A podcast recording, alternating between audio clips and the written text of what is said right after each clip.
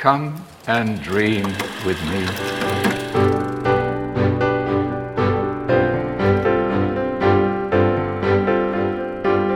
Welcome to What Do You Want to Watch, the Explosion Network's premier media podcast. Every week we get together to talk about movies, T V, and online content, helping answer the question, did anybody watch any movies other than Barbie and Oppenheimer last year?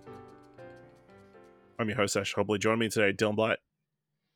Statistically, I can tell you I definitely did. So, well, you did, but did the general public watch anything but did. Those two movies? Um, it's two out of everybody. Well, because I'm, I'm based on how much people were complaining about them snubs this week, you would think they only watched those two movies. Well, no, that just means they didn't watch the other nominated movies. They've only watched two movies. Yeah. Uh, on today's episode, we'll be talking about what's our watch history, going over the film news, specifically uh, the Academy Award nominations. This week, we'll be doing our twenty twenty-three year in review, thanks to Trakt. We'll be giving some thumbs to trailers and giving this week's top three. Uh, kicking things off, Dylan, you've got a review up for Force of Nature, The Dry two. Giving it a six out of ten. Dumb name. Did it lose a point for having a dumb name? I think so. Um, so, yeah, I, I, um, I like the movie. Like, six is okay. It's definitely not the... Um, is good. It's not the fantastic follow-up that sort of would have wanted after the first movie, and I think the major cause for this is just how many, how the structure of the film and its inability to achieve the sense of dread and like seclusion that the book achieves. Like I, I just feel like it's it's not that the story's bad or anything. It's just like it's it's it's not a great adaptation, I think, of the the source material. Okay. Um, because what happens is the, the story for this one is like it's the same character, obviously, Eric Bana, um, Aaron Falk. Uh, he's like doing this, inv- he's in this one, he's actually doing his main job because in the first film, that's uh, you know, he's just dragged out to this te- like the town he grew up in, and you hear about how he's like a finance detective or whatever, but you know, that's not really what the, the film's about. Um, this one, he's he's got this person he's been talking to, Alice. She works at this big place. They're trying to catch out doing lots of illegal stuff like money laundering or whatever else. They don't really go too big into it because it's like it doesn't really matter. Uh, that person's played by Anna Torv. Uh, she goes out on like a big retreat with five, six other women and six dudes from big heads of the company, C E Os and whatever else. Um, and then she gets lost. They, a lot of her girls come out. She's still in there. Fork gets a call from her in the middle of the night one time, like coal cuts out. That's the last he ever hears from him. So he goes out there to try and help look. Well, not really. Here's that's a and that's what made, I guess, the the setup for it interesting is it's sort of a thing where you've got two you've got two detectives because it's him and um this other character, um new detective introduced in this one, played by um Jacqueline McKenzie. Um, they're they're down there trying to figure out the mystery, but it's not a case of them actually going into the the wild and like searching for her. It's just sort of talking to the, the girls who escaped and or like trying to piece together what actually happened, because you can't just go wandering around aimlessly, like, even though I don't know, maybe in a Hollywood action movie, but in real life that's not how this would play out. You know, they get down there, they've got the S A S or, you know, the emergency people doing their job. They're, they're just talking to people or whatever else. So it's this thing where he knows that this girl, Alice, has big information they need to close their case, and she supposedly has a U S B drive on her that has like the closing pieces to, to lock some people away. But it's like a race against time and hence force of nature, because they have no control about, you know, there's rain coming in, mass storms, and all this sort of stuff. Um, but the film cuts together between that, so current time, it'll then side jump to or sidestep to the the girls, their what happened through their couple nights out there. It'll then flash back at times to Fork like talking to Alice prior to everything happening here, and then it'll also flash back at other times to when Fork was a kid and he so happened to have been on this trial with his mum and dad and lost his mum um, during the trial. Like, she got lost and they, they couldn't find her. So it's like all these like intervening stories, and I just don't feel like the film does a good job at pacing it all together and really nailing the the the sense, which is what the, the book did, uh, and what the movie's trying to do but doesn't achieve, which is that the anything could happen out there in that, you know, amongst the trees all alone. Like, is there is there a serial killer out there? Was it one of the women? Was it a fucking bear attack? Was it a, a spider bite? Was it, you know, like, there's all these, like, you're supposed to have this sense of it could be a million and one things, um, and constantly confused about what's going on, but it just doesn't really nail it. So, um, and it doesn't help that all the characters are super unlikable. They're supposed to be, to a degree, but I feel like they just went too far. None of the, the people are likable. Anna Torp's character, Alice, who's the one they're obviously looking for. So you sort of want to, they're trying to ride this line between, she's like, achieved where she is by knowing she's doing wrong in this company, but now she's helping them, but also but she's just a complete bitch. Like, she, she's like, she's terrible, and you can ah uh, so that sort of makes it hard to relate to any of them and stuff. So um and then the people who you kind of wish you got more time with, I know, like, from even Richard Roxenborough, uh big Australian actor, of course, he plays like the C E O of the company Um, that they're trying to go after, and he's in it for a handful of scenes. It's like, well, he brings a lot of charisma and presence to the screen, but he's not in it a lot. Uh, Jacqueline McKenzie, who I think is fantastic, she's not in it quite enough. Uh, and then even getting more Eric Bana, I guess, like actually having, a, he gets a few scenes where he gets to emote and stuff, but yeah, I, I just feel like it, it, it lacks a lot that made the, the first film the success story it was. There you go. So you, do you think this is... Uh... going to come close to matching what The Dry did at the box office? I don't know, because it does, like, I don't know. It's it's weird. The Dry is a, a weird, like, COVID success story. Yeah, I don't know it, if part of the the success was that it was this big Australian film that word of mouth kind of thing. Maybe, I don't know. I would like to believe people would happily go out and support Australian films, but I just don't think that's the thing that happens anyway. Um, I know that's the thing that doesn't happen. Like, you can just look at the box office. So. Uh, but I mean, the book's still popular. Like, the book series is popular. What was your audience like? Was it ba- Baron? Mm, or, you know, was it a third, a third, not third. Bad for like an, an advanced screening, I guess. That not many yeah. people would have, unless you're checking the, the cinema schedules, you wouldn't know that it's been released yet. But on, uh, yeah, yeah so. Not super promising from the sound of it, though. Yeah, we'll see what it's like. Yeah, obviously, it opens this week officially, so. See what the, the stuff is there. I mean, I, I hope it gets enough, because as much as I think this is a bit of a letdown, there is one more book. So um, it's a trilogy. So hopefully it gets enough that we can see the third one through, and they can call it, fuck, I can't remember what the third book's called, but just whatever the book's called, The Dry Three. Yeah. All right. Uh, so I went out and watched the new Michael Mann film, Ferrari, uh, starring... Uh, Adam Driver, Penelope Cruz, Shailene Woodley, uh, following uh, Enzo Ferrari uh, during the year of nineteen fifty-seven. Uh, obviously, the founder of Ferrari, the uh, sports car manufacturer, uh, and also like leading like racing team. Um, it follows uh, Enzo Ferrari and the Ferrari team in the lead up to the Mille Miglia, which is like a big open open road race uh, race back in the fifties that was like very endurance-based. It's like a thousand miles, whatever. Big deal. Um, preceding the film, a year before, his wife and his son, uh, Dino, had passed away, um, kind of causing like a fracture in their marriage and that kind of thing, because uh, he kind of promised that uh, he would find a way to keep their son alive, but they weren't able to overcome his sickness. In the meantime, he has a secret family away from his wife, uh, with Shailene Woodley's character and their young son. Uh, and she is, he is being pressured by her to let their son take the Ferrari name because uh, the confirmation is coming up. At the same time, uh, because uh, because they're investing so much money into racing, they're currently going into massive deficit uh, because of, you know, spending all their money on racing and not selling enough cars. Um, so they're going to have to potentially look at uh, partnering up with another company Uh, so all this is happening at the same time.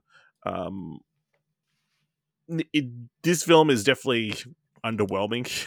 Like, narratively, there just isn't enough kind of there. And then on the character front, none of the characters are super engaging enough to be uh, worth investing. This film, it feels like it doesn't have a super solid reason to be. You know, Penelope Cruz is probably the most interesting element of this film as uh, Enzo Ferrari's wife, um, who, you know, is learning that her husband has a secret family, uh, and also is like an equal partner in the in the company. Um, she's really engaging. Like, some of the racing stuff is really good. Um, I'm sure you probably heard about the crashes in this film. All I know is that one dude laughed at it, and then Adam Driver told him to fuck off. So there are two prominent, I would say, there were two prominent crashes in this film. Both are not good. What I, I, I doesn't one of them include like kids dying or something though? Yes. And that's the one that the person laughed at apparently. So it wouldn't surprise me because it, mm. it is almost cartoonish the way that it is. It's a true story, so it's like so. It's not true, but it's still, and the, yeah, it. it I don't think it's done in the most tasteful way that it could have been done. Um, yeah, it, it feels like there's a certain amount of shock and awe about that crash in particular, but even the first crash in which, you know, a driver is driving around like a test track and like loses control at some point. That is also, I could see that eliciting laughs in the in the certain audience. Um, yeah, I don't know. It is not a very engaging film. You know, it was definitely parts of me that's like checking my watch, seeing how much longer this is going to be. Wow. Uh, you look at your watch in the cinema. I mean, if it's if you want to know how long you still have to go to see. Do you have a smartwatch or a real watch? Just a real watch. Okay, so you gotta wait for like the screen to be bright so you can see what time it is. Yeah, I used to have like glow in the dark, like hands, hands on one of them, but I think. Okay. I was about to say, I put my watch on, uh, it's got a, a smart watch, obviously, and there's a cinema mode, so it, it keeps it on and vibrates. If So it vibrates, and I can know if like something someone's calling me, it's important, yeah. I guess, or something, but it doesn't light up, right? But then I, I, I can't check my watch in the cinema, you know, because it, it shuts the screen off, so if you turn your hand, it never lights up, and annoys people, you know? Mm. Mm. It's a conundrum. S- side note. uh, yeah, so Ferrari, it's fine. Um, so I also watched a new, newish documentary that released on uh, Binge called uh, Time Bomb Y two K, uh, which kind of delves into the Y two K problem um, through exclusively like real life footage. There's not like the narrator or pop, talking heads, vox pops or anything. Uh, it's all taken. I'm sorry, but some people have said Chris Jericho has a problem at the moment. I I had to say it or else it was just going to... Just, just going to eat like, away at you. For yeah, the rest yeah, of I just the, had to yeah, this segment. Anyway, continue. Yeah. Uh, yeah, so follow all archival footage, uh, kind of documenting the lead up to uh, the year two thousand, and obviously, you know, the Y two K problem, which for young people who may not know, because it is crazy, we, it's in twenty twenty-four, like eighteen-year-olds were born after, you know, the Y two K was a thing. All computer chips, or a lot of computers before the year two thousand, Uh, had the date set to uh, the first two digits automatically set to nineteen. So it would be nineteen ninety-nine, nineteen ninety-eight and all that in order to save data uh, because obviously but back in the day, uh, the computing power was very expensive. So, you know, by remo- automatically setting in stone those two numbers, they would save like a bunch of uh, computing power to use uh, in other ways. Um, but it turns out, Uh, the theory was that once they got to the year two thousand, uh, all computers would automatically just uh, jump back to it, thinking it was nineteen hundred, and thus everything would go to shit. Um, so yeah, it kind of follows, like, obviously documents uh, like how the news covered it during the in the lead up. A lot of prominent figures at the time, kind of like trying to warn people and trying to get the government to like spend money to try and solve the problem and that kind of stuff. Um, really interesting like elements of like they bring up like people who are kind of take it trying to take advantage of the situation. Like they have like a montage of like a bunch of like different books that, that were published about the Y two K problem and like how to prepare for it and that kind of stuff, and like a lot of people trying to make money off the off that kind of stuff. Um, and then you, I think it's the I think it's the preachers that um, who was Jessica Chastain and Andrew Garfield portrayed yeah. in that film. They like have a segment like talking about how bad, how terrible it is, and it's like God's plan, that the devil is behind it all, all this electricity and the, all these problems and that kind of stuff. Um, and even like militias starting up because they're worried that the government is going to be stockpiling all these, all the resources in the wake of the two K. Like, I, kind I always of find it funny because all those people, obviously, you're like crazy, whatever. But it's like one of those things when it, I remember when I um. I don't know, I think I got told about it probably when I was, you know, I was like eight to ten. I remember that my dad told me about it, like, because obviously I was alive, but not, um, mm-hmm. I wasn't really paying enough attention.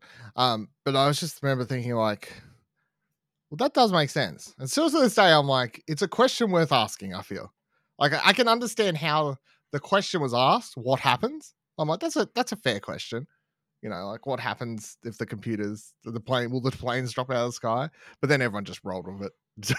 Like, do it. Yeah, most people were like, okay. Well, they did extensive testing and that kind of stuff uh, beforehand.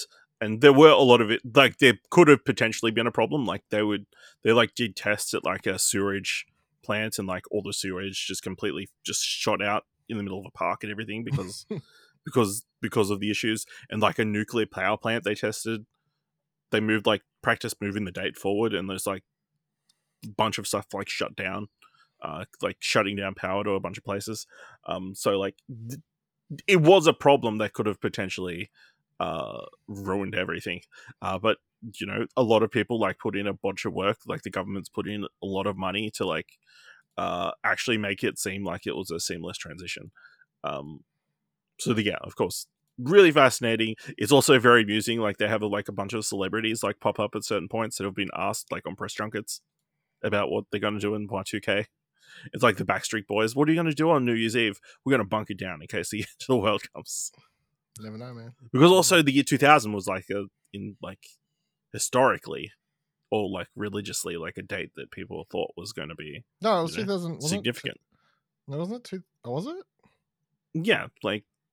Some people believe this the rapture was going to come, or Jesus was going to come back at the start oh, of the okay. year two thousand. So there's that element to the story as well. So really fascinating, even though they're like like no one's talking in retrospect about the events of that year.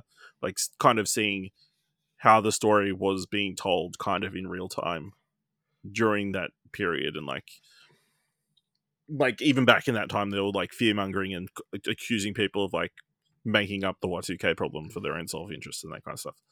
Uh, very fascinating. So, uh, Time Bomb Y two K, very interesting documentary you can check out on Binge. Uh, Dylan, you can also like chill out for a second, relax, put your feet up, because I'm about to talk about some anime. So there's two anime uh, that I've watched recently. They're only like about four episodes in each.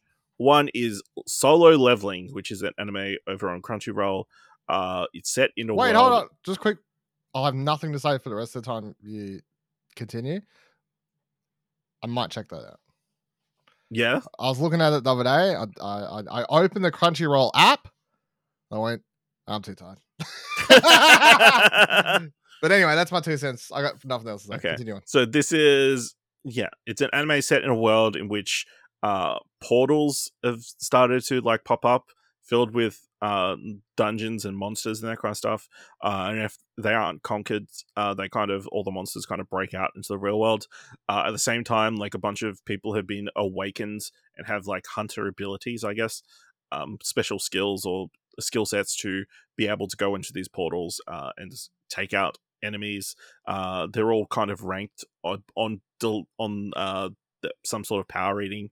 Um, we follow... Uh, character called uh, uh, Sung Jinwoo, uh, who is a rank E fighter or hunter. Basically, the bottom of the bottom, like barely scrapes in to be classified as a hunter, and is uh, seemingly useless in every single uh, dungeon he goes through. Uh, but he does go into a dungeon with a bunch of other like low-ranking uh, people. They come across a secret second dungeon. Um, which is uh, much more than they expect. And uh, after this traumatic experience, uh, Sung Jinwoo gets, like, I don't know, he gets put into the system uh, after, like, almost dying, which is, like, seems to... Still early days, so it's like it is also very much a slow burn. Like everything isn't set up like first episode, um, but it seems like he's got like a uh, M M O almost esque interface, and he's able to level up his abilities as a hunter. Something that isn't possible amongst other hunters. Once you've got your ability, you're just that's what you are from birth or whatever. Um, so yeah, really fascinating, really dark. Uh, very violent at times, um, but you know, if you're into those, uh, you know, M M O-like anime shows, you know, isekai shows, um, this one obviously set in something close to the real world. Uh, really good, very fascinating, really well animated. Um, definitely worth checking out. And it's obviously it's got a bunch of hype around it. Uh, probably one of the more popular new simulcasts this season. Uh, and then I've also been watching Delicious in Dungeon, uh, a new uh, anime that's currently streaming on Netflix. Uh, it's being produced by Trigger, uh, who obviously did uh, the cyberpunk anime. Uh, so this one is set in like against some sort of fantasy world, uh, in which there's like an under giant underground dungeon that people are trying to explore. Um, so we start off with this group of six adventurers. They come face to face with the Red Dragon. Uh, subsequently get absolutely hammered, uh, and the team mage kind of teleports as many of her teammates out as possible, including the leader, which is her brother. Um, she gets eaten by the dragon subsequently, uh, and her brother wants to go back into the dungeon so they can recover his sister's remains, at least, before she is fully digested. Uh, but because they lost all their equipment, they've got no money, so how are they supposed to afford to go back into the dungeon uh, all the way down? The solution, they're going to cook the stuff they find inside the dungeon, including the many enemies they have to face. Fortunately, they come across a uh, uh, a dwarf named uh, Senshi, who has uh, been sustaining himself inside the dungeon, like cooking monsters and harvesting food for like ten years. So they accompany him, and like they just, each episode is them like going through a different part of the dungeon, finding new food sources, uh, and then cooking them up. So it's like this weird mashup of like cooking food and dungeon monsters. So really fascinating. Uh, I'm listening to the English dub, which is really good because uh, one of the characters is voiced by Emily Rudd from One Piece, and also uh, what's his name, Sun Sun Won Cho from you know social media, from viral videos. Uh, so that's really good, really well animated, really cool art style. Um, yeah, I would recommend checking it out, even though it's kind of gross, I guess, because it's these sentient beings that are being killed and then turned into food. It's fun to watch. So yeah, check out Delicious in Dungeons on Netflix. Uh, speaking of Netflix, let's move into the mandatory Netflix segment of the show. And Dylan, you've been watching the uh, new documentary series American Nightmare, aka Real Life Gone Girl. Yeah, it kind of is. Um, yeah, this was pretty good. I feel like it was. Uh, it could have been two episodes or just a movie. This is a common problem I have with a lot of these Netflix documentaries. Is some they quite often feel like dragged out too long. Stretched out, yeah. Uh, three episodes. Uh, without spoiling it, I guess I never heard about this case at all. Maybe I missed that news cycle or something. But it's it's a uh, this dude or this couple wakes up in the middle of the night. There's like people in swimsuits, they say, holding guns. They kidnap his partner. He tells the cops. The cops are like, "You're a fucking liar. Like this just sounds way too outlandish. It didn't happen." So they think it's him. They're like, "Where'd you kill? Where'd you kill your partner? Like where is she? Where's this woman?" She turns up several days later um, in a different state at like a dad's home or something like that. And then they're like, well, wasn't this motherfucker. So she faked it all. And then like, I mean, I don't want to spoil it, but spoilers. It's please true. No, it's, it happened. Like that's the, no, and, yeah. So no, what I'm saying is police is shit. Did you drop well, it? No spoilers. Yeah. That's not a spoiler. It's well known that you watch any of these true crime doco, docos and a, a connecting factor in a lot of them is police as shit. Uh, but yeah, so lots of terrible police work goes on. Lots of assumptions about people happens. Uh, lives of two people are ruined because of well, it's not obviously don't want to put full blame on police because there is a perpetrator. There's criminals, as well. There's criminals involved. Uh, but at the end of the day, like the cops did terrible, terrible, terrible, terrible, and multiple cops and an F B I agent and all these weird things that come out about them. And like, I don't know, it's yeah. So it's, it's definitely interesting, worth watching. Um, but yeah, I, I, I think it could have been a, a better like movie, probably just a feature length doco. Okay. Um, yeah, it's interesting. Cause I, I would, I've listened to the case on the, like the Philip DeFranco show, like him covering the story there. Um, so I got like the base notes. So, Um, yeah, I don't know if it makes for a fascinating. This, this has um, well, it's a lot of interviews of both the, yeah, the the guy and the girl, the actual so. victims, yeah, the actual victims, yeah. So it's cool. Uh, and then you watch ONEFOUR: Against All Odds, the the documentary about the Australian rap group. I, I can't like, remember what the I can't remember what the, d- the term rap. for the genre. Drill rap. rap that's it. Yeah. Um, yeah, I had this on my list for a while. Finally got around to it the other day. Um, I quite enjoyed it. Like I knew most of this stuff al- already. It's just like hearing it. Um, I guess them speak about it, and mm-hmm. especially like interviews with their manager and stuff like that. But I mean, what if like if you listen to Australian hip hop or just like pay attention to a lot of the news coverage, none of the stuff's in here. I, I guess I'll, especially for like an American audience, this might be like a lot more super interesting, but or even Australian audience in particular who aren't paying attention, which I guess is the thing. And I, I, I can't remember when you said you watched it, like you hadn't heard of them, have you? Because you don't really no pay attention. Yeah, so different sort of stuff there, but like basically you've got a story of people who did bad things. That's that's not like they're arguing that, but they are then trying to like turn their life around and like they're having success in music.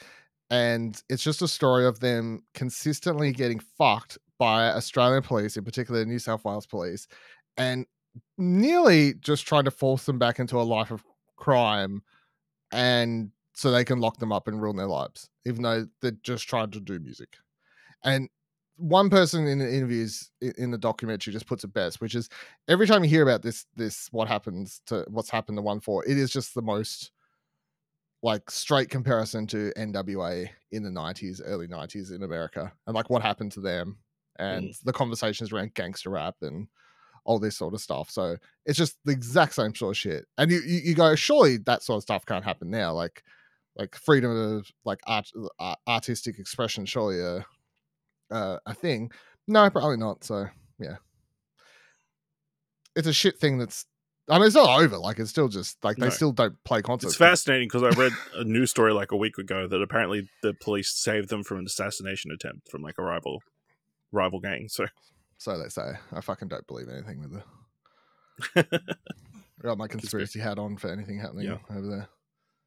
Yeah, but you, like, I think I said at the time, like the police are very much painted as villains. It's like, but they don't realize they don't realize what they're saying. You got this. The heads, like whatever the head, the woman in particular, I think's the worst. Whatever her official yeah. job title is, like she's like you know the the boss of the boss of the boss of the New South Wales Police or whatever, and she just like says this shit like, well that makes sense. That's a very normal thought path to happen, and yeah, they they're very much painted like monsters, uh, rightfully so because they are. They're terrible people. I don't. Yeah, I can't. You, you, there's no way you can watch this, and if you if your takeaway is well. They wear fuckheads in their young twenties. One time. Yeah. So let's ruin their lives forever. Like, if that's your takeaway for this, like, get. I don't know. I feel, uh, you know, but also, like, we're that's the culture we're currently living in, where you do one bad thing one time, then you you can't do anything ever again. I don't, I don't get it. Because the ones who, like, got charged of stuff go to prison, right? And you're like, okay, well, that's a criminal justice system working. They, mm-hmm. they started that massive uh, fight. One of them does two out of his four years in jail. Um, for that brawl. Okay, well, that's so that that there is how the criminal justice system is supposed to work, not continually fuck any chance they have of escaping yep. um, and making success out of their lives. No, I, it's no, not it's outrageous. Continually targeting them. Yeah, yeah, it's outrageous. It's very messed up. It's like he did his time. That is literally how the that any world, any like non fucking third world country like criminal system works. It's basically the same. Like the idea is you get charged with something, you go to jail, you come out, like you, you're not like. You don't have a cop riding a fucking on top of you at all times trying to ruin your life. I I know. It's, it's disgusting. Absolutely yep. disgusting. That's everything I watched this year. Let's move into some film news. And the big news this week, the Academy Award nominations were released. Uh, so your Best Picture nominees for this year are American Fiction, Anatomy of a Fall, Barbie, The Holdovers, Killers of the Flower Moon, Maestro, Oppenheimer, Past Lives, Poor Things, and The Zone of Interest. Um, not a super surprising list. I think, as several people point out, it's like ten for ten for the P G A nominations. Um, I don't think anybody... I don't. I haven't seen anyone go, a Best Picture film was snubbed this year. I think everyone was kind of, you know, on the page. That's what the list was going to be. Um, you know, and that's where it is. Uh, where the major discussion this past week has been is in Best Leading Actress and Best Director, in which Margot Robbie and Greta Gerwig were not nominated, uh, and subsequently all of social media, it seemed, uh, has been on either side of the discussion of whether they deserve to be uh, nominated or not. Uh, a lot of people very vocal uh, and extremist in both directions. A lot of celebrities coming out in support of Uh, Barbie, including uh, Hillary Clinton making remarks uh, about her disappointment in those films being, those people not being nominated. Um, yeah, Dylan, what has your been reaction to like the Barbie snubs this week, considering it's a film that got eight nominations, including Best Picture? Uh, the only one I, uh, I mean, I'll put it this way. Snub is the term we use consistently. Nothing can technically get snubbed because it's just a bunch of people choosing stuff, and there's many awards. Yes. Snub is a shows. It's just a, a term. Snub is a uh, term to get people upset. Yeah, and the reason Barbie, the mo- main reason Barbie is being bringing up, brought up so much, at least from entertainment uh, sources, and it'll probably be in the show notes here in the in the thumbnail here, is because everybody has seen Barbie, thus everybody is very likely to be upset or like has some understanding. It's a relevant thing to bring up, you know? Mm. So, yeah. Uh, Greta Gerwig is the only one I think is a justifiable, like, oh, that's that's a bit weird she didn't get nominated. But everything else, including uh, Margot Robbie, Best Actress, uh, yeah, whatever. No, that's... No. Um, yeah, so we might as well just get into the nominations of those two categories. The nominees for Best Director are Julie, Justin Triet for Anatomy of a Fall, Martin Scorsese for Killers of the Flower Moon, Christopher Nolan for Oppenheimer, Yorgos Lanthimos for Poor Things, and Jonathan Glazer for The Zone of Interest. Um, those all kind of fit the bill for what the directing branch of the Academy has kind of been voting for in these last few years. Like, if you track what they've been voting, their preferences are for the last few years, very rarely big blockbuster movies or like showy stuff, um, and more recently been going for more foreign language films. It's a much more international category than it has been previously. Obviously, again, this year too, uh, non-Americans, I guess, or non-American produced films Uh, nominated for Best Director, uh, and of course Just- Justin Triet. She's kind of been missed in the missed in the uh, Barbie furore, but obviously she's nominated, the one female uh, nominated in the category. Um, but then also in the Best uh, Actress category, uh, you've got uh, Annette Bening for Nyad, Lily Gladstone for Killers of the Flower Moon, Sandra Hüller for Anatomy of a Fall, Carey Mulligan for Maestro, and Emma Stone for Poor Things. Um, of those, probably Annette Bening is the one that probably have irked people, um, because not many people have seen, well, not many people on social media have seen uh, Nyad. Uh, apparently, Nyad was in the top ten films on Netflix, according to one source I've heard. And, you know, that film just speaks to a certain audience um, and a certain demographic, which is heavily prominent in the uh, Academy, at the very least, of older people, you know? What?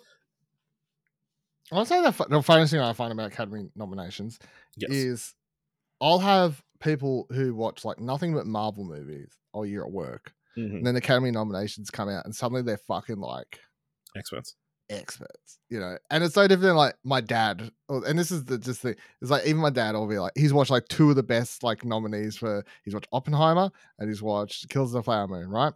And he goes, it's bullshit that Leonardo DiCaprio was not nominated. And I go, have you watched any of the other films? No, but it's bullshit. Like that's, it's just such, it's just such a thing. It happens every year. And it's just, people become yeah. such like film experts. Yeah. The, the other thing, well, there's many factors to consider. Um, the one that probably is most uh, in about Leo's uh, not being nominated is a lot of it is politicking and like uh, campaigning. Uh, and from what I've read, uh, Leonardo DiCaprio was not interested in campaigning for himself. He was largely trying to help Lily Gladstone get nominated and potentially win uh, in pre- in dis- instead of uh pushing his own uh agenda. Yeah, good I guy guess. Leo. Good guy Leo, you know, doing something for, you know, uh a lady in Martin Scorsese. Uh give him back, you know. Um But yeah, I think the other interesting thing is the voting process of the of the nominees. Even though everyone kind of nominates five people in like a weighted preference, like the one it depends on how many like ones and twos you kind of get. Like, so it's really important that people like put you as the favorite, your favorite performance of the year in that mm. category. Um, so, you know, you could understand how Margot Robbie would, I don't think many people would have put Margot Robbie as a one or a two on their ballot.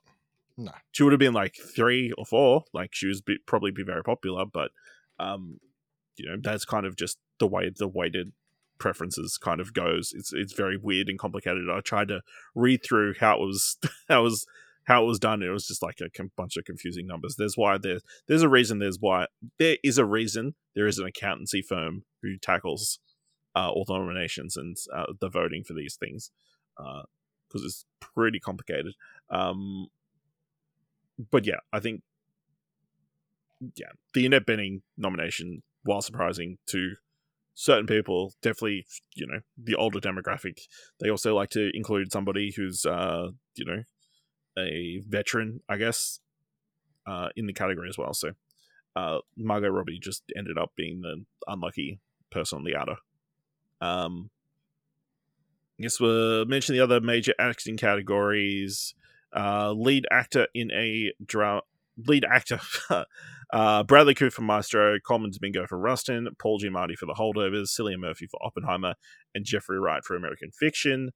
Best actress in a supporting role, Emily Blunt for Oppenheimer, Danielle Brooke for Color Purple, America Ferrera for Barbie, Jodie Foster for Nyad, and Divine Joy Randolph for The Holdovers. Uh, and best supporting actor in a supporting role, uh, Sterling K. Brown for American Fiction, Robert De Niro for Killers of the Flower Moon, Robert Downey Junior for Oppenheimer, Ryan Gosling for Barbie, and Mark Ruffalo for Poor Things. Uh, yeah, so um, out of all those, anyone, my only hot take is that um, Bradley Cooper is highly overrated and shouldn't have been nominated. Yeah, I think, you know, Maestro, again, is a film that definitely plays to a certain segment of the Academy who enjoy those old school biopic epics, I guess, you know, cool. And aren't like there.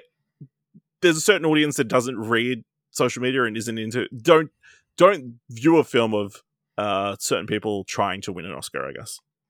But Which, you know, I feel does color like his performance in that film. I think, it's from a, my understanding, it's just a dumb performance, but whatever. um, yeah, I mean. Uh, who who do who else do you think was unlucky to to miss out in those categories? Obviously, Greta Lee was somebody. Uh, all the cast of Past Lives actually were unfortunate yeah, not to, to make cracked that list.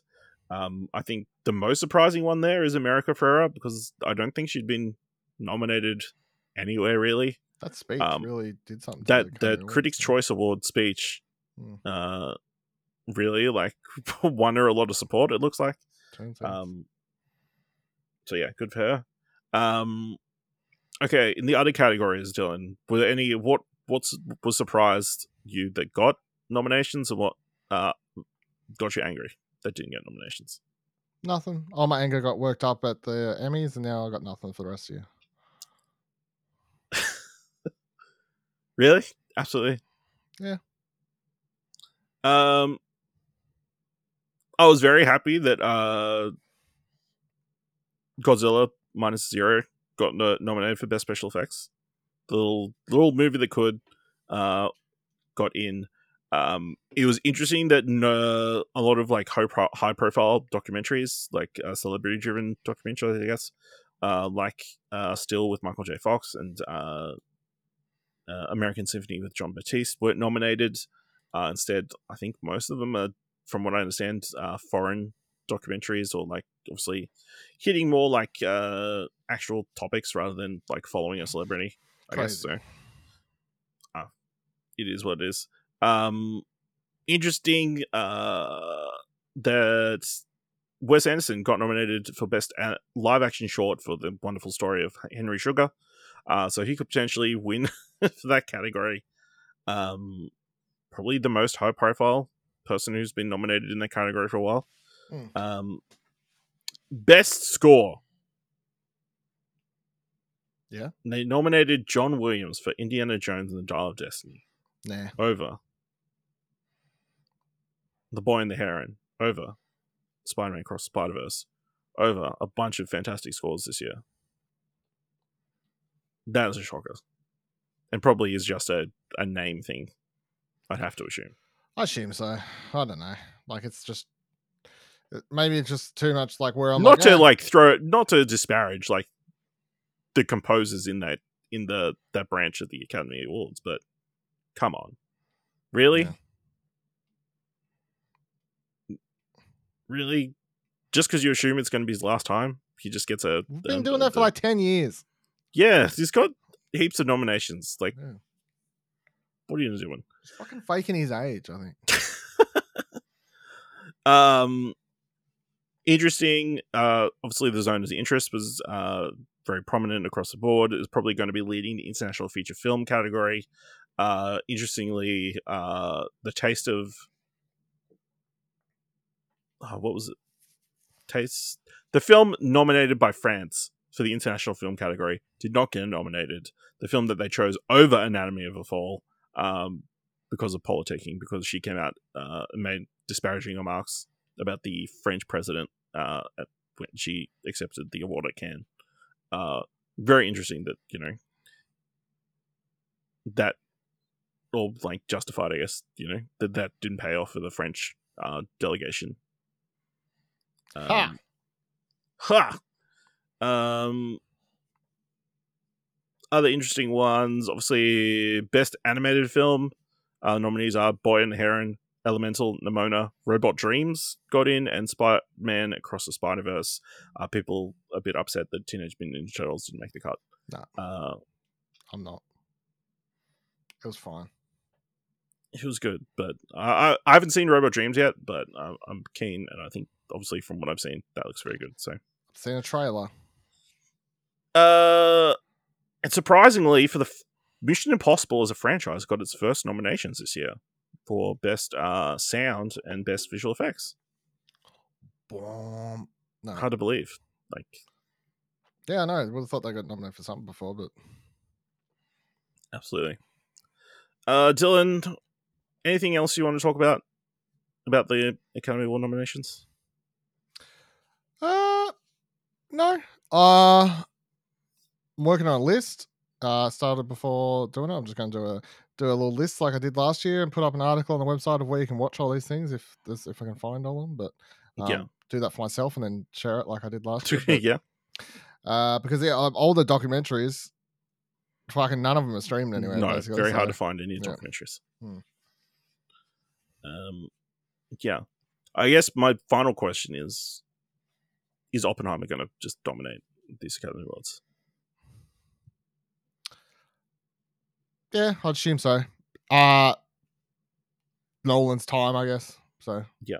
The irony that, uh, you know, all those people are upset about Barbie not getting a Best Director nomination and that kind of stuff almost ten years after uh, Christopher Nolan and The Dark Knight kind of mm. completely changed the Academy Awards. Like, Barbie would not have gotten a Best Picture nomination if The Dark Knight had been had not been snubbed that mm. year, you know? And they increased the, the number of Best Picture Limit. nominees to ten, you know? You know?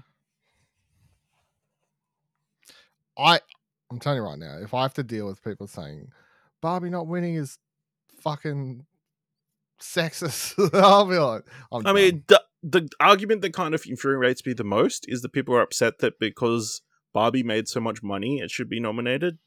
It's not the fucking for... box office awards. Yeah, that's what the Golden Globe for Best Box Office Achievement is for. Yeah. As, as I saw somebody point out, so yeah. Uh, yeah, so that's the big news for this week. Uh, let's move into uh, talking about uh, Trakt twenty twenty-three year in review. Uh, we we're going to talk about this last week, but uh, that episode ended up being very bloated, so we moved it to this week. Uh, of course, we like to talk about a bunch of go through our year in review thanks to Trakt, um, which is a fantastic service to help you keep track of all you're watching throughout the year. Uh, so Dylan, what was the first thing you watched in twenty twenty-three? My first play of twenty twenty-three was Blueback on January second at seven fifty-nine p.m. Interesting. The Australian film with the whale, right? Yep. From the director of The Dry. Ooh. There you go. Uh, my first play of twenty twenty-three was Shithouse, the uh, Cooper Rafe film. I watched that the second of January. Uh, at seven seventeen p.m. We both took the first off. There you go. All right.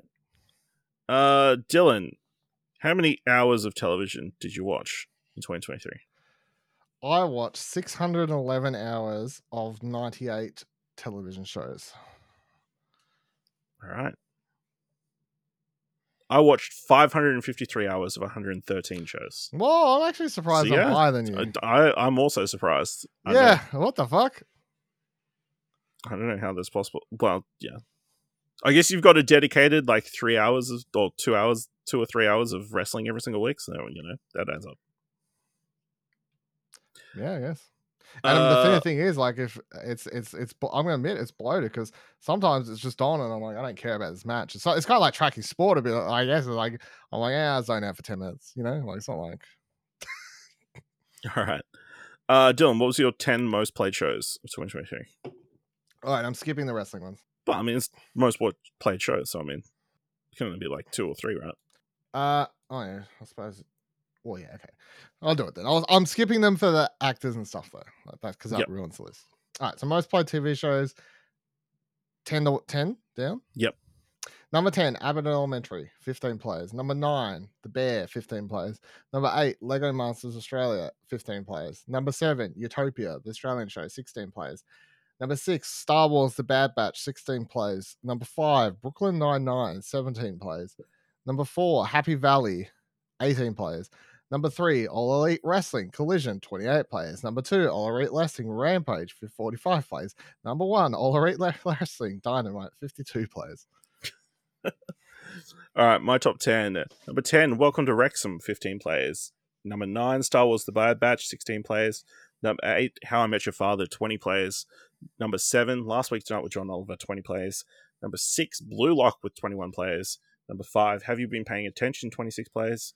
Number four, Double Fine Psychology, thirty-two players. Number three, Kaguya's, Kag, Kaguya-sama, Love is War, thirty-seven players. Number two, Kim's Convenience, fifty-three players. And number one, Game Changer, fifty-nine players.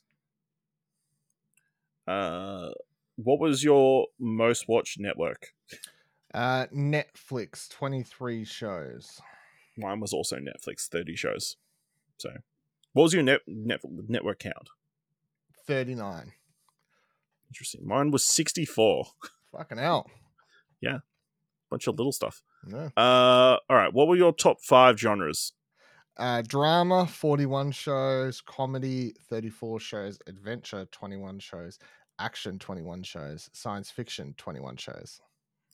Mine was comedy, fifty shows, drama, thirty-four shows, documentary, thirty shows, science fiction, twenty-six shows, and fantasy, twenty-five shows. All right, let's move into movies then. How many hours of movies did you watch in twenty twenty-three? three hundred seventy-eight hours and two hundred six movies. I watched two hundred sixty-two hours of one hundred forty-one movies. Uh, so what were your top ten watch, mo- watch most watched movies of twenty twenty-three? Uh, fucking the bottom three are whatever, I'm including them. Uh, number ten, A E W Cross New Japan Pro Wrestling presents Forbidden Door. Three hours, fifty-eight minutes. A E W All In London, three hours, fifty-nine minutes. Number eight, New Japan Wrestle Kingdom seventeen, four hours. All right, now we're out of wrestling. Number seven, Scream six, four hours, six minutes. Number six, The Creator, four hours, twenty-eight minutes. Number five, Fast X, four hours, forty-four minutes. Number four, Guardians of the Galaxy Volume three, five hours. Number three, John Wick Chapter four, five hours, forty minutes. Number two, Oppenheimer, six hours, two minutes. And number one, Babylon, six hours, eighteen minutes. Okay. What? That, that you watched it twice? Three times? Babylon? Yeah. Twice. Okay. All right. My number ten is Napoleon, two hours, thirty-eight minutes. Number nine is the American Gladiators documentary, two hours, fifty minutes. Number eight is John Wick Chapter four. Two hours, fifty minutes. Number three is Oppenheimer, three hours, one minute. Number six is Babylon, three hours, nine minutes. Number five is Elemental, three hours, twenty-four minutes. Number four is Killers of the Flower Moon, three hours, twenty-six minutes. Number three is Wrestle Kingdom seventeen. Number two, Spider-Man Across the Spider-Verse, four hours, forty minutes. And number one is Mission Impossible Dead Reckoning, five hours, twenty-eight minutes. Uh, what was your most watched studio of twenty twenty-three? Lionsgate, ten movies. Interesting. Mine was Warner Brothers Pictures, ten movies. Uh, what were your top five most watched genres? Oh, hold on. Studio count, if we did that for T Vs. fifty. Oh, mine was also fifty. No, oh, there you go. There you go. Yep. Uh, genres, number one, uh, horror, seventy-two movies. Number two, thriller, sixty-one movies. Number three, drama, fifty-three movies. Number four, comedy, fifty-two movies. And number five, action, thirty-six movies. Interesting.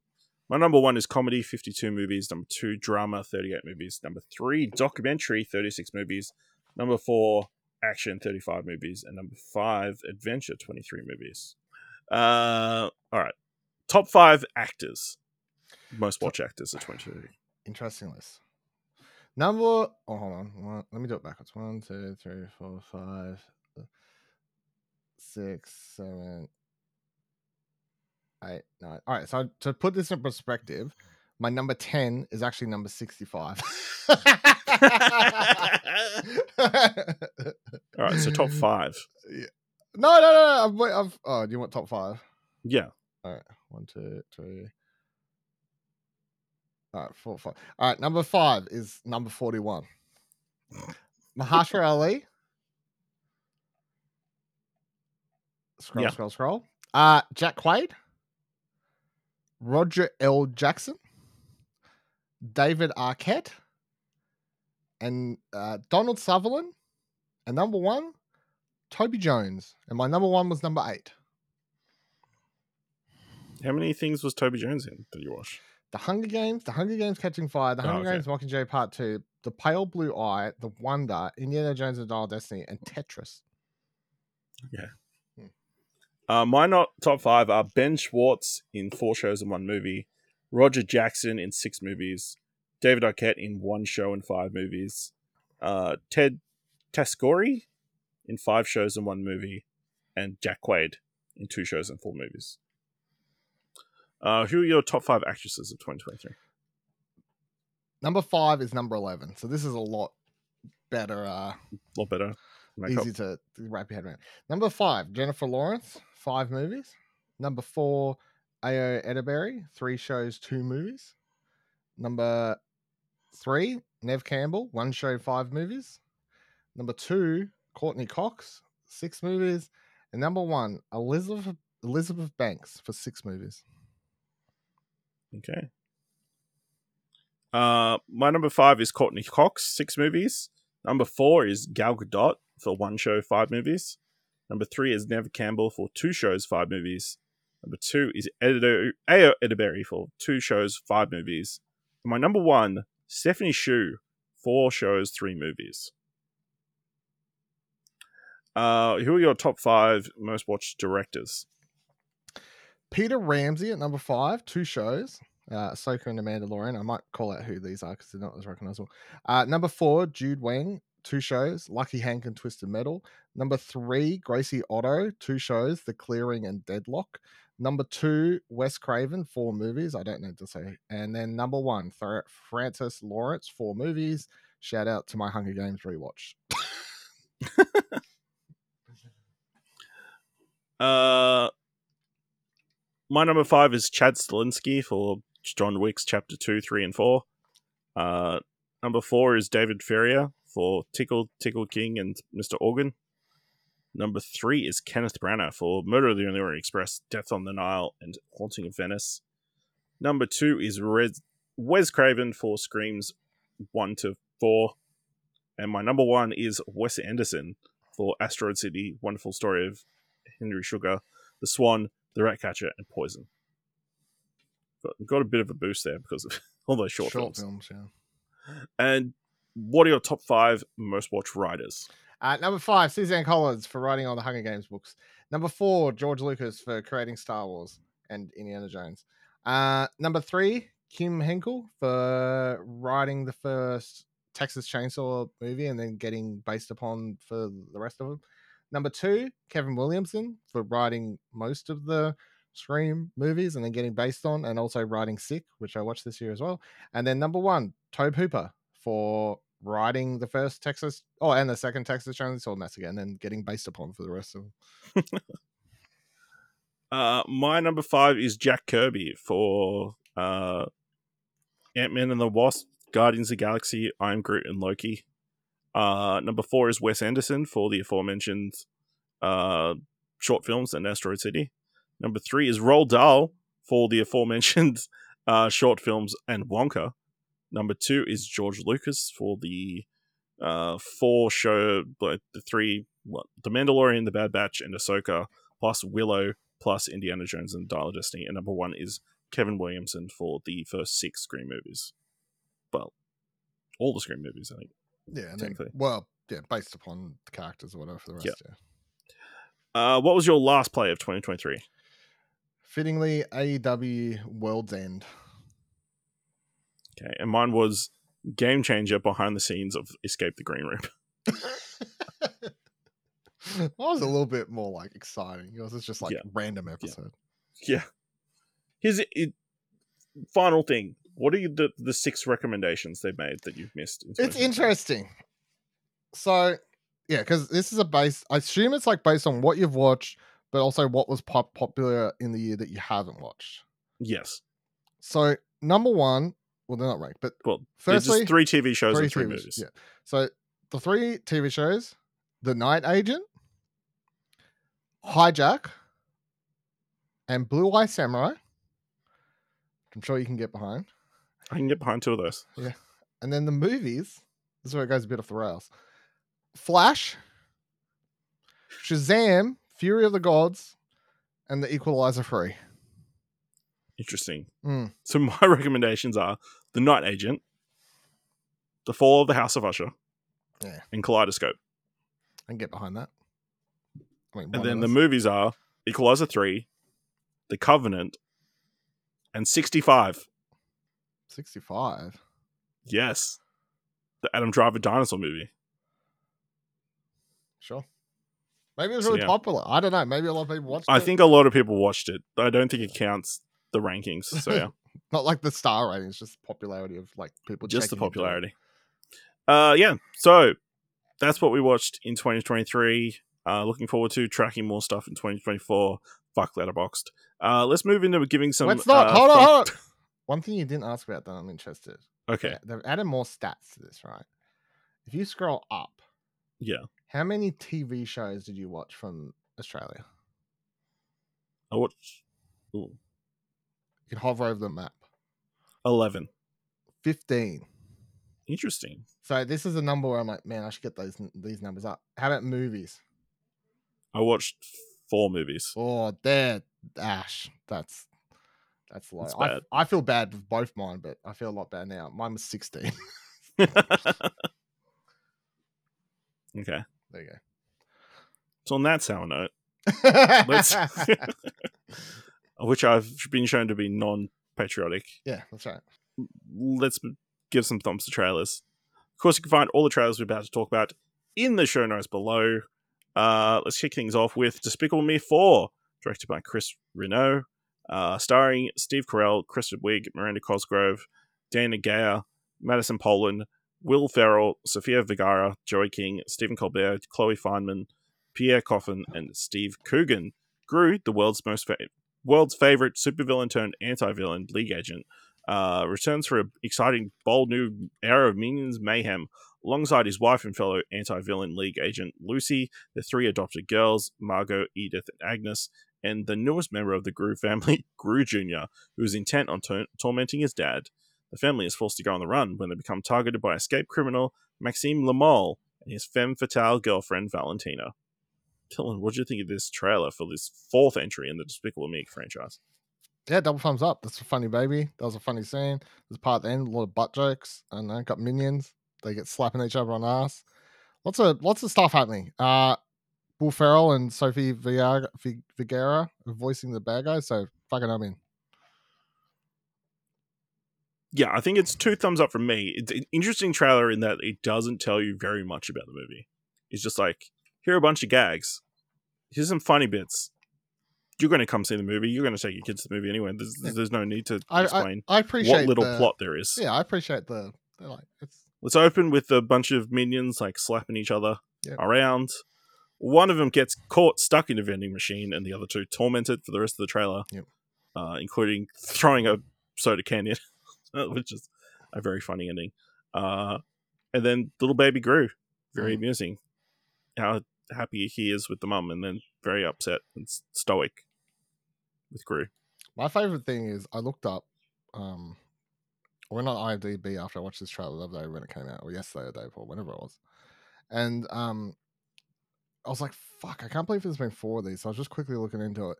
Just sometimes I, I look something up on I M D B, just flick around, just see who's involved and stuff. I was like, I cannot believe that Mike White is still writing the fourth one of these. Fucking Emmy Award. He's actually writing or is just involved? No, he's, there's two writers. He's one of them. It's He's still writing these fucking movies. It's crazy to me. it's, he's still writing random shit. Because he, he, like, if you ever scroll through Mike White's stuff over the years, it's been a bit like like you know his his name's been in some weird shit like the Emoji Movie and stuff, right? I'm like, okay, yep. whatever, you got paid the bills, man. But then when I saw him on this, I was like, okay, sure, why not? I won all these awards from a T V show which I'm about to start a new season of. Fuck it, they asked me to write Despicable Me for, would be involved, why not? Yeah. Uh, yeah. So two thumbs up. It's probably going to make a bunch of money. Uh, surprisingly, neither of us picked this in our fantasy game this year, yeah, which may turn out to be a mistake. Um, so yeah, this is releasing in cinemas on the twentieth of June, twenty twenty-four. Next trailer is for Ricky Stenicki, directed by Peter Farrelly, starring Zac Efron, John Cena, Jermaine Fowler, Andrew Santino, Lex Scott Davis, and William H. Macy. Twenty years after creating the imaginary Ricky Stenicki, three childhood friends still use the non-existent pal as a handy alibi for their immature behavior. When their spouses and partners get suspicious and demand to fa- finally meet him, the guilty trio decides to hire a washed-up actor, Rod, who brings him to life. However, when Rod takes his role of a lifetime a little too far, they begin to wish they never invented Ricky in the first place. Tell them what you think of the trailer for Ricky Stenicki. I'm going... I'm actually going double thumbs down. I don't think it was that funny. Like that's it. Yeah, I mean, honestly, it it this feels like it's gonna. It, if usually comedies, you can have a thing where it's like, you know, all the best jokes are in the trailer, and then the movie you watch it, it's not very funny or whatever. I'm like, I didn't even think the trailer for this looked particularly good, so can't imagine the movie being that great. I also think it's interesting that Peter Farrelly, like, following Green Book, and then he went back and did like two comedies with this and Beer Run for Apple T V. It was Apple, wasn't it? I think. Yep. Yeah. It's so weird. And he, his career, when it, like he you used to think Peter Farrelly comedies, like M A R rated comedies, used to be like they would make money at the box office, and now mm-hmm. something like this is just going straight to streaming. streaming. Crazy. Anyway, double thumbs down. I didn't think it looked funny. Uh, I'm going to give it one up, one down. I mean, it looks fine. It looks like, you know, it's got its one joke and it's probably going to ride it as much as it can, which is John Cena in uh, ridiculous outfits. Um, I mean, it's a it's simple premise, but, you know, it, there's potential there. You know, I got a couple of chocolates out of there, including of William H. Macy, like holding, miming, holding a dick when he's giving presentations, and if people pointed out, that's amusing. Uh, interesting fact, when I was like pulling up the the credits for this, so this is based on a script that was first uh, was in the blacklist of uh, best unproduced screen screenplays back in twenty ten. In, at which point, it was uh, James Franco was uh, uh, attached to play the lead, the title role. Does look like a lot of. And then apparently, apparently. Uh, Joaquin Phoenix was attached to the role, considered at one point, as was Jim Carrey. So, eventually rolled around to becoming John Cena. Funny how the world works. Also filmed in Australia, so technically an Australian movie. Um, so yes, this is coming to Prime Video on the seventh of March. Uh, next trailer is for Tuesday, directed by Dana Opusik. Uh, starring Julia Louis-Dreyfus, Lola Pettigrew, Leah Harvey, and Arzine Keene. Zora lives with his, her terminally ill daughter Tuesday. One day, death in the form of a size-altering macaw arrives and sends Zora and Tuesday on an emotional journey about love, life, and death. Dylan, what did you think of this trailer from the A twenty-four? What did you think of this A twenty-four movie trailer? The A twenty-four. Um... I've watched this trailer twice. I think it's fantastic. Double thumbs up. The first time I watched it, I was like, holy fuck, this is like live action Studio Ghibli. Like, I could picture this as a Ghibli, like, animated film. And, and like, I don't know, maybe it's just coming off The Boy and the Heron or something. Or something. But yeah, I, I think it's really great trailer. Double thumbs up. Everyone looks fantastic in it. That one scene where they just have like a thirty second moment where like they're just breaking down together. I'm like, there's a lot to put that in the trailer, but... Uh, yeah, keen, obviously. Look forward to watching it in twenty twenty-six. uh, yeah, I'll give it two thumbs up as well. Obviously, you know, I wasn't, I was on the on the line into including this one on the episode. Uh, my only critique is they use too many uh like quotes. I feel like, I feel like they should have just used more footage. Um, but yeah, interesting concepts. Never thought of death being a macaw, you know. So that's the thing. But obviously, it's just a device to like kind of uh, get these people to accept uh, letting go and that kind of stuff. So interesting. So there is currently no release date anywhere for this film, uh, but it will be coming soon to probably America and probably very much later in Australia. Next trailer is for Roadhouse, directed by Doug Liman, starring Jake Gyllenhaal, Daniela Melikor, Conor McGregor, J D Pardo, Arturo Castro, and Billy Magnussen. Ex-U F C fighter Dalton takes a job as a bouncer at a Florida Keys roadhouse, only to discover that this paradise is not all it seems.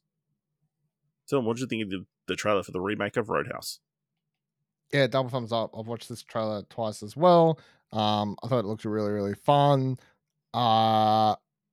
It's a weird movie to remake. I remember when they announced it, I was like, why? That just seems like a weird thing. But it's just, it's taking like the bare premise of it and just making it a full on, very, very much has. It's, I don't know. It's like, I've taken the premise of Roadhouse, but the movie itself feels like just a throwback to eighties action movies, I guess, which mm. is just a lot of ridiculous characters and action and whatever else. But it just, like, especially when you've got, like Conor McGregor playing this, playing himself, just absolutely like. There's that line in the trailer at one point where he's like, "As soon as you get Knox involved, it's fucking over."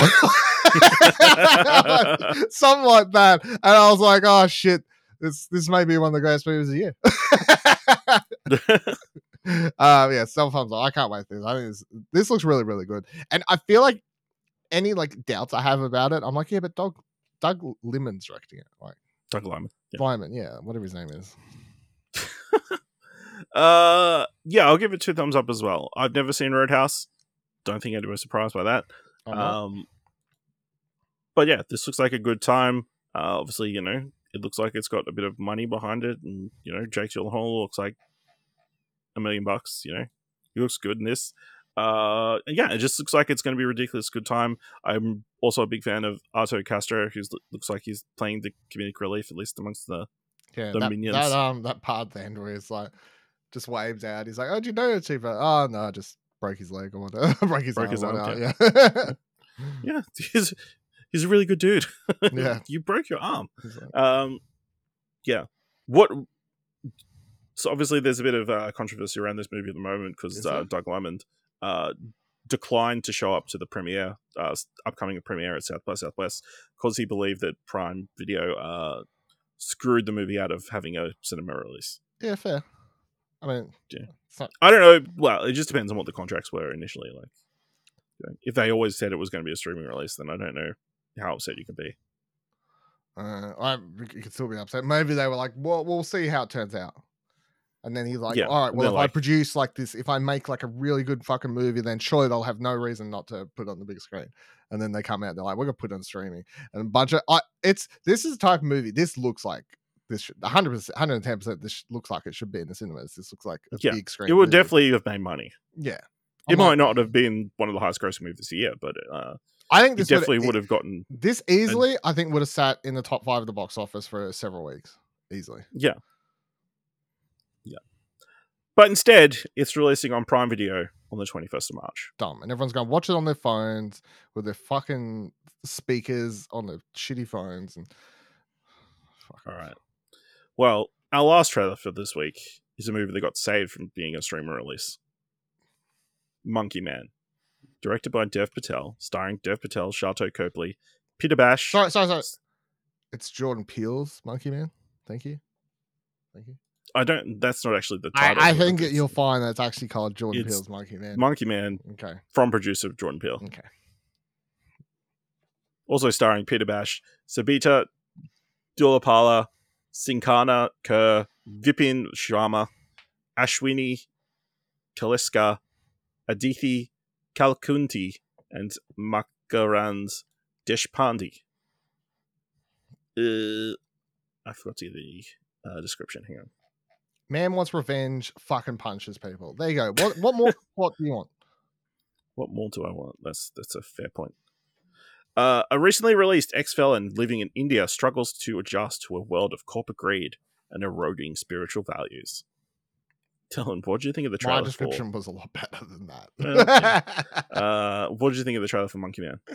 Yeah, double thumbs up. Fucking keen as. Glad. Thank you, John Peele, or whoever helped save the movie from going to the going to straight to st- streaming. That would have been a horrible disservice. Uh, I mean, the movie just looks like straight like a I don't know, like plot wise, it just reminds me of any sort of martial arts Asian cinema release. Is what is what it is, but with the very um different vibe given it's yeah not in like Thailand or uh China or, or, or a lot of where those martial arts movies are set and stuff like that.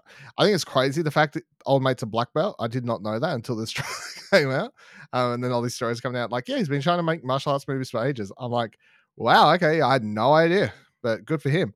Uh looks like it has a strong visual style. Yeah, I'm I'm super keen for this. It came out of nowhere and now the jumped up the list for sure. Yeah, absolutely. Like it looks fantastic. Two thumbs up. Uh, looks like, you know, Indian John Wick. Uh, you know, and it being set in India, I think makes it kind of distinctive from, you know, a lot of other stuff, despite, you know, them all speaking English and that kind of stuff. Uh, it definitely has its own visual style. Um, and yeah, it looks like the fight choreography in this looks fantastic. I didn't know that he was a black belt either until you just said it. So did you? That's okay. Super surprising. uh, especially when you like the last thing I watched him in was like the Wes Anderson yeah. thing, like so cozy, like homemade kind of stuff, and then to see him in this, like beating the shit out of people and getting like trying to jump through a window. And yeah, I can't remember where I read the story. Like when, whenever the trailer dropped, I think, I don't know, Variety or whoever I read the story about, they're like, yeah, like Dev Patel's black belt has been for like, since he was, I don't know, a teenager. He's been trying to make action. He's been trying to get um, um a film where he can be the lead made for years and years and years. And everyone kept being like, no, because he doesn't look the part. And I'm like, no, you know, you go, man. No, well, it makes sense because, you know, that remember there was that story back in uh, twenty twenty-two where he broke a fu- broke up a fight in uh, Adelaide. Fuck, there was, wasn't there? There you go. He fucking, you know, so apparently there was a knife involved as well. So, you know, well, takes some balls and yeah. experience to, to do that. So, yeah, Dev Patel, here for it. You know, I'm sure all the, the James Bond, you know, talk will continue after this, but hopefully continues to do his own thing. This will be a big success. We can get a million Monkey Man movies. Uh, so yes, this is releasing in cinemas on the fourth of April. All right, let's move into this week's top three. Definitely in the top three. Uh, and this week's top three is top three Sundance twenty twenty-four films we're excited to see. Of course, Sundance just concluded. A lot of films were released uh, for critics and some moviegoers to go see. So, uh, Dylan, what three films? What's your number three film that caught your attention? So, my rules for this was I didn't pick anything I brought up in other previous lists. Yes. I also refrained from including any of the films in our fantasy game, which I'll just bring up the current score. You're currently leading twenty to thirteen, with three of your films being released at Sundance. Uh, but all your points were gotten by uh, Love Lives Bleeding, which uh, has a eight point oh on Rotten Tomatoes amongst critics. Your two Sundance wildcards, The Mugai and The Winner, are both uh, zero points. Mugai currently sitting at a three point six and The Winner currently sitting at a four point six. Uh, for me, uh, Love Me is currently sitting at a five point seven and Sasquatch Sunset is sitting at a seventy-three, which earned my thirteen points. But, you know, once they get an actual right, wide release, you know, that could change significantly. But, uh, yeah, not very good picks, Dylan, for your wild cards. Yeah, well, they're wild cards for a reason, you know what I mean? All right, what's your number three? Number three, I went with Union, the documentary about uh, Amazon or former Amazon workers trying to, like, create a union basically, or start a unionize unionization and the battle the giant that is Amazon.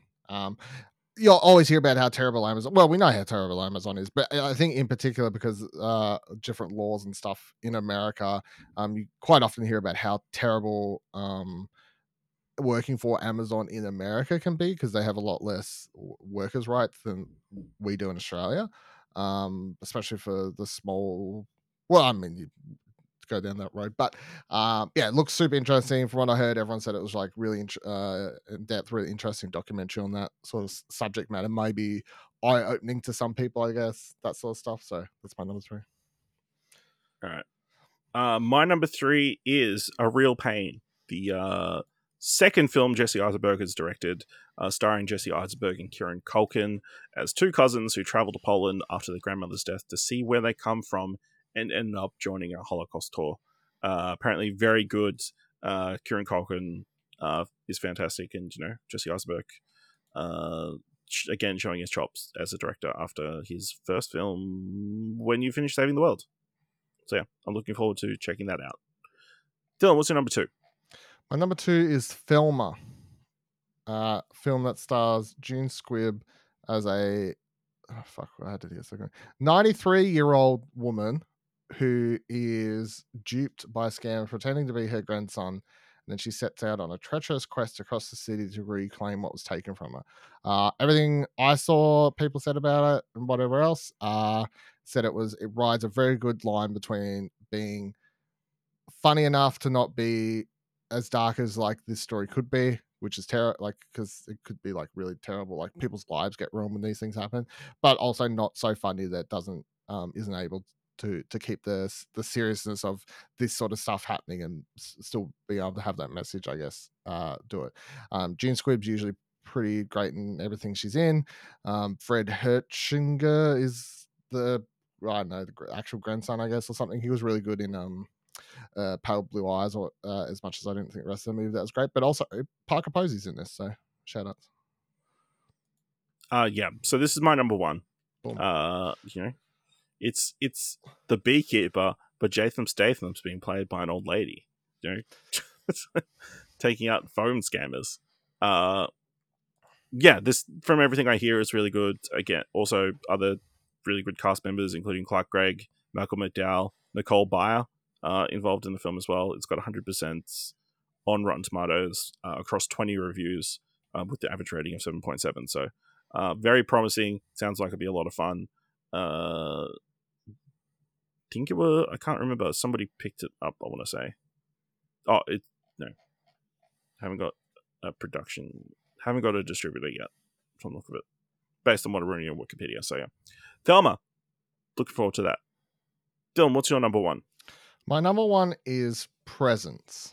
Ooh. The Steven Soderbergh film that everyone says is really intense. Um, it all takes in place in one location. It's like his attempt, it's his go at like a horror thriller. Um, they shot it in like a couple weeks apparently, but all in one location. Stars Lucy Liu.